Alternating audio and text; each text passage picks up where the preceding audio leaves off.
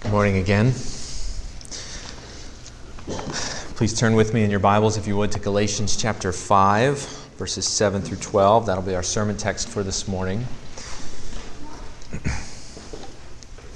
Uh, if you've been with us for some time, you know we've been working through the book of Galatians, and uh, we actually come to a section in Galatians which is a little bit of a turning point in the book. Uh, you'll notice that the tone is a little bit different. It's a little more personal from Paul to the Galatians.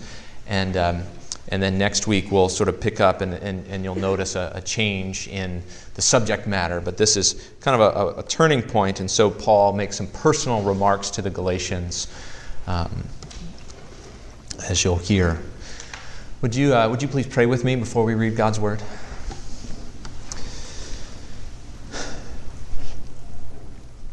Our Father in heaven, we, we look to you. Uh, we look to you for the gift of your Spirit.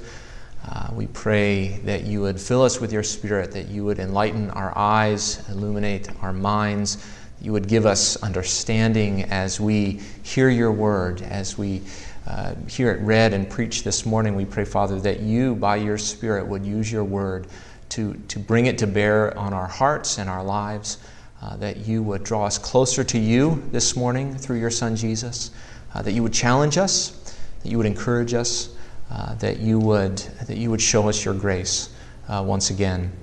Uh, Father, we, we pray for the work of your Spirit in our midst, and we pray this in Jesus' name.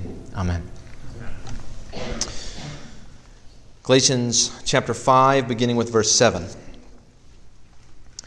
You were running well who hindered you from obeying the truth?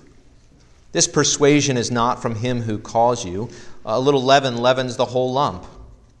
I have confidence in the Lord that you will take no other view, and the one who is troubling you will bear the penalty, whoever he is.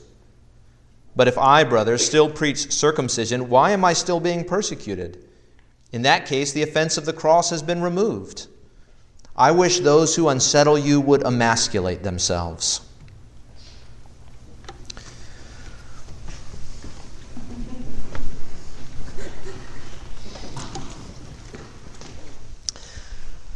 Many of the things that have been done in the name of the cross have been completely contrary to the meaning of the cross.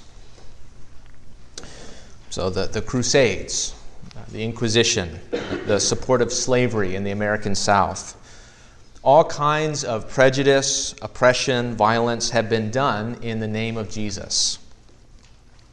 Now, these are, are things for which we can make no excuse uh, we can only confess the sinfulness of those kinds of things, uh, seek to make amends where appropriate, and pray that God would fill us with His Spirit so that we would not make the same mistakes as our forefathers. But because of those kinds of things, many people are quick to reject Christianity. And if that is you, uh, let me encourage you that those things are not Christianity, right? They are not the gospel. Um, just because a Christian or even a group of Christians acts out of accord with the Christian message, uh, please don't reject the Christian message. It deserves a hearing despite its worst adherents and sometimes despite its best adherents. Part of the teaching of Christianity, of course, is that we are broken, that we often fail to live up to our highest ideals. And so the reality of Christians who live contrary to the Christian message of grace ironically, only serves to prove other parts of the Christian message true. And yet, even when we strip away all of that baggage, all the, the baggage that people bring to Christianity, even when you look just at the message itself, apart from the ways it has been distorted and perverted, that message often remains unpopular. And that's what we're going to talk about this morning. We're going to talk about the cross. We're going to talk about the unpopularity of the cross, uh, the danger of being led away from the cross, the reality of rejection for the cross, and our hope in light of the cross. Um, put differently, we're going to talk about scandal, persuasion, persecution, and hope. First, scandal. I want us to start uh, this morning close to the end of the text in verse 11. verse 11 says this Paul says, But if I, brothers, still preach circumcision, why am I still being persecuted? In that case, the offense of the cross has been removed. I, and I want us to, to start with this phrase the offense of the cross. Um, uh, the, the, the, Greek word under uh, offense is the word uh, scandalon, and uh, you can hear uh, in that our English word scandal. Scandal. Uh, Paul is talking about the scandal of the cross. Um, the cross is scandalous, it's offensive in and of itself. And I, I, do kind of wonder if it has lost that weight for us. you know, we're so quick uh, to, to wear the cross on jewelry, to put it on greeting cards, even the front of our bulletin. Uh, and I wonder if the weightiness of the cross has, has been lost on us. There's an offensiveness to the message of Christianity. And I'm not talking about Christians who are offensive, right? Uh, that may be true, right? That's our fault, right? We need to, to own that, get rid of our offensiveness in our character. Uh, but but I'm talking simply about the cross itself is offensive. Uh, you know, we believe here at All Souls uh, in a, a, gospel of grace, right? That is a good news of God's favor and love in Christ. Uh, and you might think, okay, favor and love in Christ, how could that ever be offensive?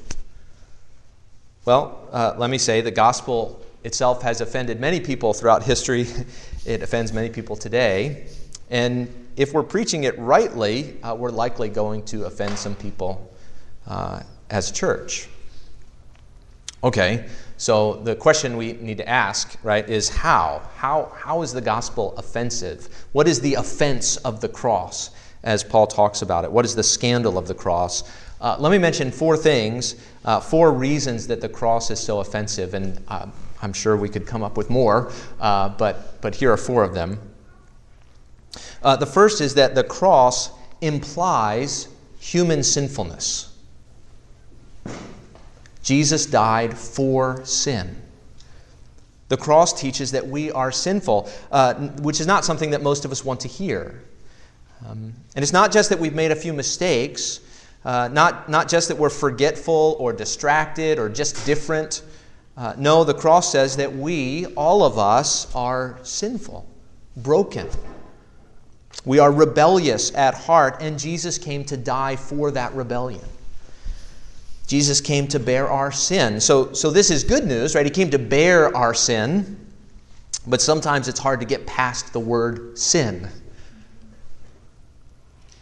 But in order to receive that good news, I must accept the bad news about myself that I'm sinful, that I'm rebellious at heart, that I don't love God and my neighbor the way I'm called to. Okay, add to that, too, that the cross implies judgment. It implies that we are sinful. Jesus died for sin, but it implies that sin deserves judgment. Jesus bore God's curse for sin for us. He took our judgment in our place at the cross. You know, few people want to be told that they are sinful, even fewer want to be told that their sin deserves condemnation. You know, make no mistake, right? The message of the cross implies necessarily uh, a message of sin and condemnation. It's the offense of the cross.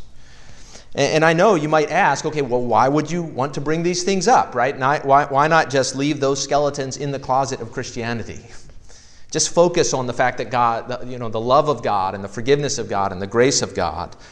Why bring those other things up? Well, because these things display the glory of Christ.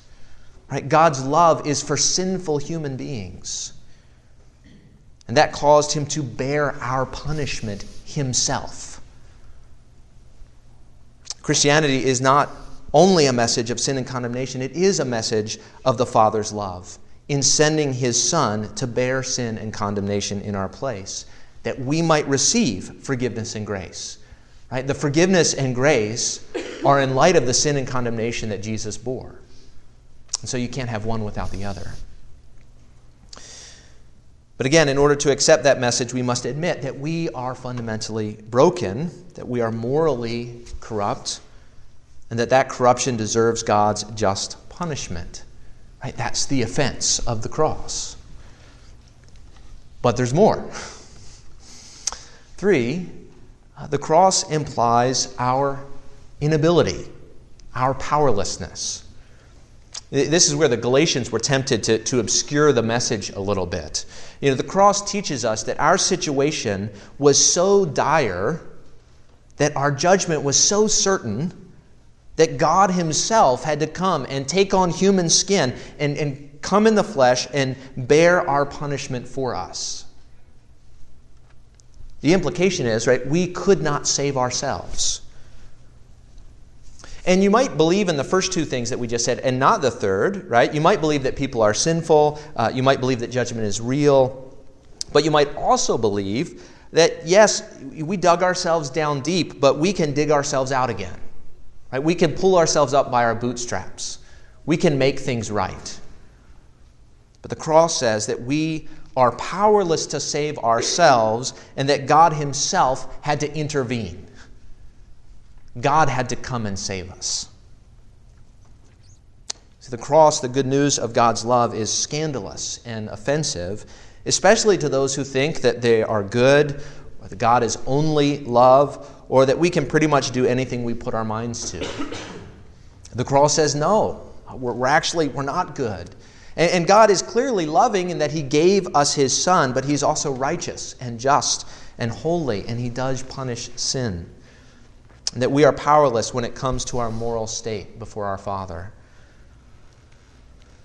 Well, finally, in light of all this, fourth, the cross implies the hopelessness of our condition.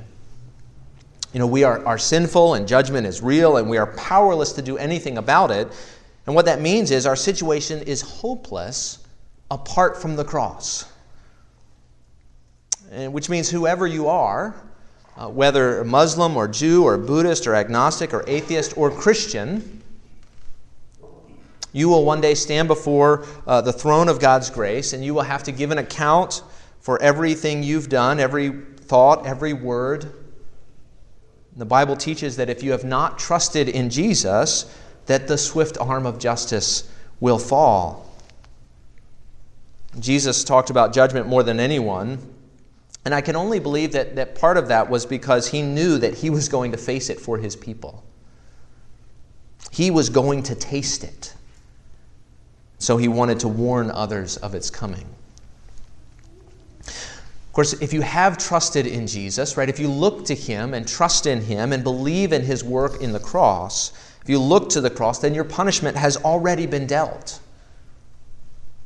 Jesus has tasted punishment in your place so that you don't have to. You know, our, our culture, as many cultures, I think, wants to assert the, the goodness of humanity, the, the, the blindness of God to matters of justice under the guise of love. Really, they're, they're not the same thing. Um, the unlimited potential of humanity, and, and a kind of unfettered hopefulness in the human condition. I mean, who doesn't want to believe those things, right? I mean, I'd like to believe those things, but I can't because they're not true. And so, are you ready to accept that, that, that human sin, the justice of God, uh, the impotence of men to save ourselves, the hopelessness of the human condition apart from Jesus? Those are weighty things. But that's the scandal of the cross. Right? That's the offense of the cross. But of course, it's because those things are so weighty that God's grace is so radical and free. God's bearing the judgment of sinners, offering to save us apart from anything we ourselves do, because really there's nothing we could do. God, out of his love, takes the place of sinful men and women. Right? That's God's radical grace. That he would take that weightiness upon himself for us in our place. But you can understand, I think, why some, why some would want to tone down that message. Um, but to tone down the weightiness of the cross is ultimately to take away from the radicalness of God's grace. Which brings us to our next point about persuasion. See, that in the church of Galatia, uh, certain teachers had come to tone down Paul's message. They taught that there are some things that you can do, that your works are required in order for God to save you. They came, quote, preaching circumcision, which was really just the first step for them in a long list of things that they taught needed to be done in order to be saved. And the end result, we're told in verse 7, was that they hindered the Galatians from obeying the truth. That is, they turned them uh, away from the gospel of God's grace in Christ. They turned them to the anti gospel of human effort, right? the bad news of human effort. The attraction of the message, though, is that there's something that you can do. Um, whether it's, you know, just be circumcised and everything will be fine, or, or just read your Bible and pray, right? This is repeatedly the message that we want to hear. Just give me something I can do. Just tell me what to do. Uh, maybe it's just be baptized, or just be con- uh, convert to this new religion, or just become a suicide bomber, or just be a nice person, as defined right by your middle class American values. Anything that we can do, right, is what we want to hear. We want to hear that we're not helpless which means our sin is not so bad. Right? There's something I can do. The false teachers in Galatia tried to tone down Paul's message, and they sought, sought to persuade the Galatians to trust in human effort and not in Christ alone. And notice how they, they did that. They, first, they, they did it subtly. Uh, Paul says in verse 9, uh, verse 9, he says, A, a little leaven leavens the whole lump. Um, the idea is, right, uh, you, you maybe can gather, it doesn't take much to corrupt the whole. Um, it's like our proverb, you know, one rotten apple spoils the barrel. You've heard that proverb? Um, you see, these false teachers, they were not outright denying Jesus. Uh, they, they weren't saying reject Jesus and believe in circumcision. They were saying, yes, believe in Jesus, but, but be circumcised too, right? Jesus plus circumcision. It's close, right? It's so close. Believe in Jesus, they would say, and do this other thing. But it subtly shifts the focus away from Jesus and God's unearned favor, right, to human effort. What do we need to do? They not only sought to lead the Galatians away from Jesus subtly, right, just adding a little bit to the Christian message, but also uh, deceptively in a couple different ways. It, it, seemed that they were teaching that Paul himself preached circumcision. Look at verse 11. Verse 11, they, uh, Paul says, But if I, brothers, still preach circumcision, why am I still being persecuted? See, apparently the false teachers taught that Paul actually did preach circumcision. But he had left that out when talking to the Galatians because he wanted to make it easy for them to be converted. You know, Paul changed his message to win converts, they uh, taught. He's really on our side. Paul says, No, if that were the case, why are they still persecuting me? Their whole approach is dishonest in another way. Uh, Paul brings it out actually in verse 12. Verse 12, which says, Paul says, I wish those who unsettle you would emasculate themselves. Um, now, this is an odd verse. It, it seems uh, just like a, a, frustrated outburst from Paul, right? Um, like he just, he just can't take it anymore. He doesn't know what else to say. So he just kind of blurts out whatever comes to his mind. Uh, but it's actually more than that. And uh, three things to note about this word emasculate uh, here in verse 12. You never thought a pastor would say that, right? Three things to note about the word emasculate. Um, one, uh, the, the root word here is actually the same as the root word in verse, uh, for the word hinder in verse 7. So that's interesting, right? Verse 7. Uh, verse 7 could be translated, You were running well, who cut you off? Or who cut in front of you? Right? Like we talk about if you're driving and somebody cuts you off, right? Uh, that's the language here. And uh, the false teachers had cut off the Galatians in their race of faith. Right? They had cut them short in their walk of faith. And now Paul wishes that they would cut themselves off. So there's a certain amount of ironic justice in Paul's words. Right? You've cut the Galatians off. I wish you would cut yourself off. Uh, second, uh, emasculation under the old covenant was to, to uh, figuratively cut oneself off from God's people. Right? Uh, if, if you were emasculated, you couldn't enter into the community of God's people. And um, here, even here, uh, this word is actually just the word for cut off. That's all the word is. Uh, Jesus uses the word uh, elsewhere when he says, If your hand causes you to sin, cut it off. It's the same word. If your hand causes you to sin, cut it off, Jesus says. Um, so it could be translated here uh, I wish they would cut themselves off, meaning cut themselves off from the people of God. Right? I wish they would cut themselves off from the people of God. They're causing you trouble. And I wish they would I wish they would just leave the body altogether. So whether we translate it, uh, there, there's uh, the meaning is cut themselves off from the people of God. Whether we translate it as emasculate or not, because either way they would be removed from the body. Right? Is the idea. Third, um, emasculation was actually a pagan cultic custom. Uh, and we've already seen in Paul, interestingly enough, that um, Paul sees trusting in circumcision and trusting in the law as a return to paganism. Right? We've seen that a couple times. Paul has compared the two. And Paul might be saying here look, if they're going to take on Jewish circumcision, they might as well admit that this is really paganism in disguise and go the whole way and take on the pagan practice, not the, just the Jewish practice. Right? There's not that much of a difference for Paul between trusting in Jewish circumcision and trusting in pagan emasculation. He's saying it's the same thing. And so Paul is wishing that these false teachers would stop pretending that they're doing the right thing, trusting God, when really they're just trusting in their own efforts. He's wanting them to make it clear where they really stand. And emasculation would be a graphic way of doing that. They're outside the community of God's people. They're trusting in their own efforts and not in God. As uh, one Greek dictionary put it like this uh, Paul thinks that they ought to carry their error to its logical extreme and thereby make evident something which is indubitably clear to him, namely, that they do not belong to the community of God. Right? There's certainly a hint of frustration in Paul's voice, but he's not just being mean. They're not being honest about their relationship to, to paganism. They don't see, they don't admit how deeply anti Christian their teaching is.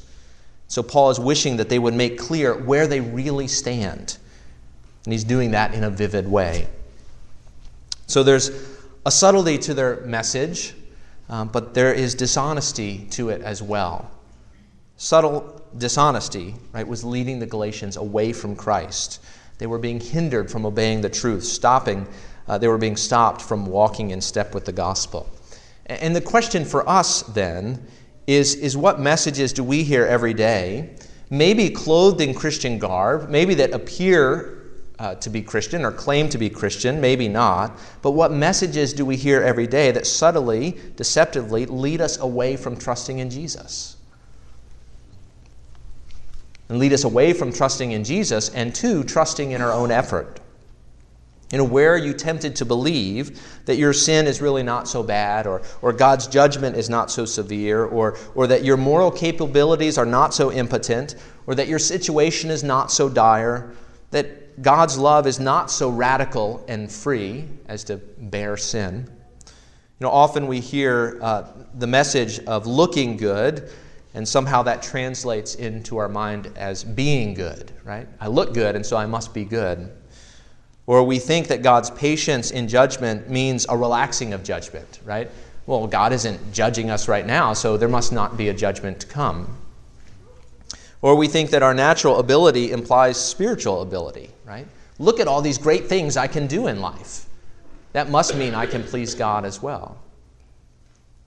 Or we, thought, we fall into thinking, God will love me if I do, if I live up, if I attain. And as a result, we begin to think, think that things are not so bleak. Of course, these are kinds of things that people around us might emphasize, right? Appearances, natural abilities, e- even God's patience or his general love for creation. Um, I, don't know if you know this, but, but VeggieTales recently uh, teamed up with Netflix. Netflix and VeggieTales. Um, and uh, don't get me wrong, I've, lot, I've watched a lot of VeggieTales in my house over the past 12 years. Uh, but VeggieTales is pretty moralistic right? You're not going to get the gospel from watching VeggieTales. Um, and uh, at the end, uh, you, you always hear this phrase Remember, God made you special and He loves you very much. And you know, I was thinking about that the other day as I was finishing an episode of VeggieTales with Jeremiah. And, um, and I thought that message to a broad Christian and non Christian audience, right, via Netflix, what, what, does, that, what does that mean? What, what's being said? Um, God does have a general love for all mankind, no doubt. Uh, but that general love, uh, shown in God's patience in bringing judgment, uh, is meant to lead us to repentance, right? God's kindness, His patience is meant to lead us to repentance. And, um, but, you know, as you watch VeggieTales, basically the message is be moral. I think the message in that episode was about patience. You know, be moral and God loves you. Be moral and God's loved you. That, that's, that's uh, that's a message that will lead you to be comfortable, right? Not a message that will lead you to repentance. And I know it's just a cartoon. Okay, I get it. But, but it's a common message of our culture, right? Just be moral and God loves you. The world emphasizes appearances, natural abilities, and God's, what we would call God's patience or common grace. But that kind of emphasis leads us to believe that our sin is not so bad and God's judgment is not so severe and our moral capabilities are, are not so uh, impotent, we're not so powerless, our situation is really not so dire. And so we think just be a good person and everything will turn out fine. Well, we've talked about scandal and we've talked about persuasion. Now let's talk about persecution, right? All light things in one sermon. Um, persecution. Paul says in verse 11, But if I, brothers, still preach circumcision, why am I still being persecuted? In that case, the offense of the cross has been removed. Now, the Galatians were being persuaded away from their stance on the gospel, and Paul was being persecuted because of his stance on the gospel. And as you read through Scripture, Right? You see persecution in a number of places, but as you read through Scripture, notice the kind of work that Satan does. Right? Much of it is persuasive, lies, temptations. Much of that is subtle. All of it is deceptive. But the other kind of work that Satan does is oppressive, accusations and troubles. And Paul was clearly persecuted for the gospel, right? He was often driven out of town. Other times he was stoned, he was beaten, he was imprisoned. And we don't often experience that kind of reaction from people today. Most of us don't. Uh, though that doesn't mean that Christians around the world don't, uh, as you probably know. Uh, in fact, by the, most, by the most conservative estimates that I could find, on average, 20 Christians are martyred every day for their faith. And that's by like the, the conservative efforts, uh, estimates um, that are a reaction to some of the sort of much more generous estimates that some Christian groups give. So that's the secular group saying, no, no, it's not, it's not that many, it's just this many, just 20 a day. Right? Um, of course, there are whole countries where being a Christian is a crime, and uh, others where conversion to Christianity can get you the death penalty. Again, that's not our experience in this country, however. And, and while there are, are ways in which our country culture is and maybe is becoming more antagonistic to uh, conservative religious and moral views, uh, the real threat that we face at the moment is rejection. Um, but the temptation is the same. Uh, the temptation is to deny the cross, right? Paul says, um, But I, brothers, if I still preach circumcision, why am I still being persecuted? Well, what's the, what's the solve there, right? What's the fix for Paul? Well, just stop, start preaching circumcision and then stop being persecuted. Right? The temptation for Paul is to, to preach, to change his message to remove the persecution. For us, it's to change our message, to re- remove the rejection of others, to remove the condemnation of other people. Right? The gospel itself, we started out saying, is offensive. It brings rejection. Whether that's full blown persecution, like Paul experienced or people experience other places in the world, or simply the condemnation of your coworkers, right? preaching a, a judgment free God and a sin free people who can do anything they put their mind to removes the offense of the cross. And wouldn't it make life easier, right, with your friends, with your coworkers, with your classmates, your professors, if you, if you didn't have to talk about sin and judgment and powerlessness? Who likes to bring those topics up? The cross is offensive to our natural self. What do you do when people try to persuade you to an easier, more acceptable way? Or reject you when you obstinately refuse to veer from your gospel course? Well, that brings us to our last point about hope. Look at verse 10. Verse 10, Paul says, I have confidence in the Lord that you will take no other view and the one who is troubling you will bear the penalty, whoever he is. Now, whatever our situation, we tend to see no further than our situation.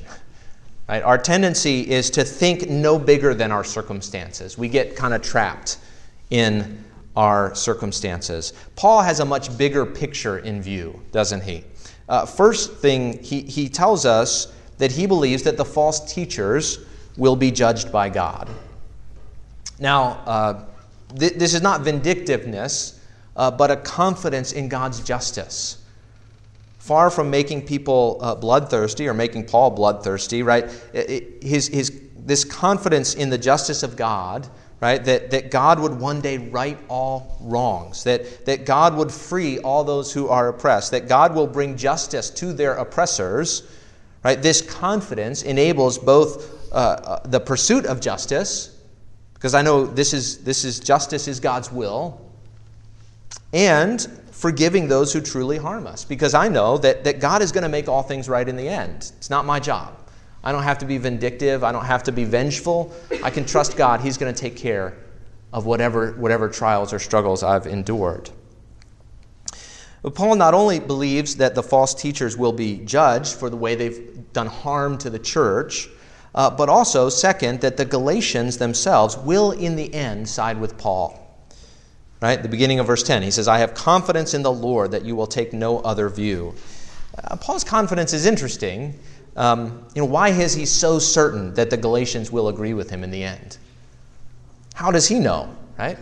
Paul says, I have confidence in the Lord.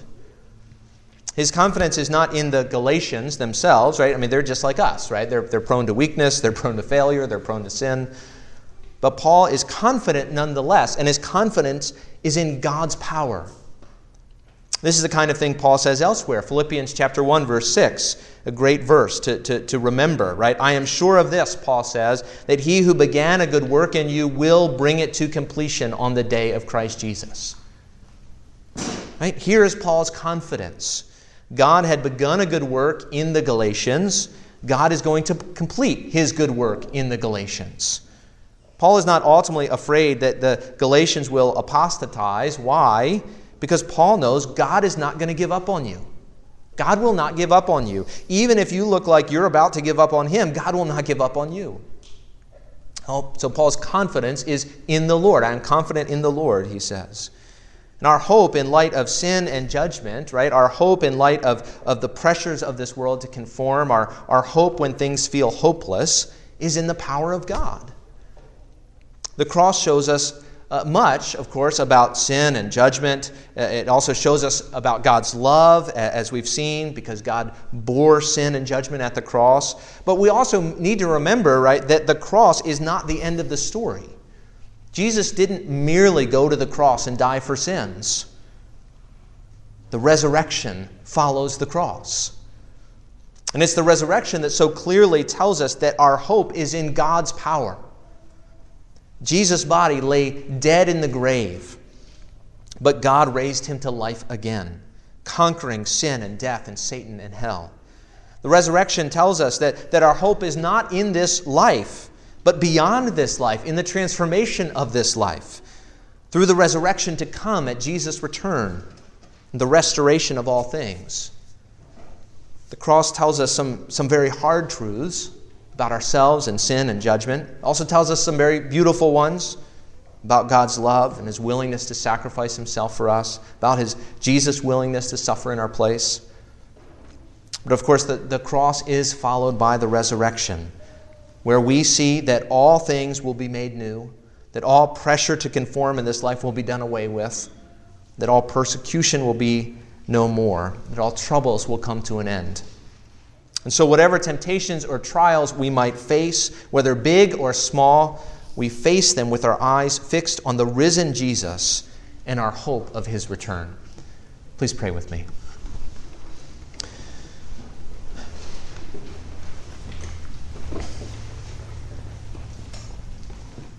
Our Father, our hope is in you. Our hope is in your plan, it's in your work, it's in your wisdom, it's in your power, it's in your love. Your love displayed in the cross, in your self giving, in your self sacrifice in the cross. Help us, Father, to rest in the work of our Savior Jesus. We pray this in Jesus' name. Amen.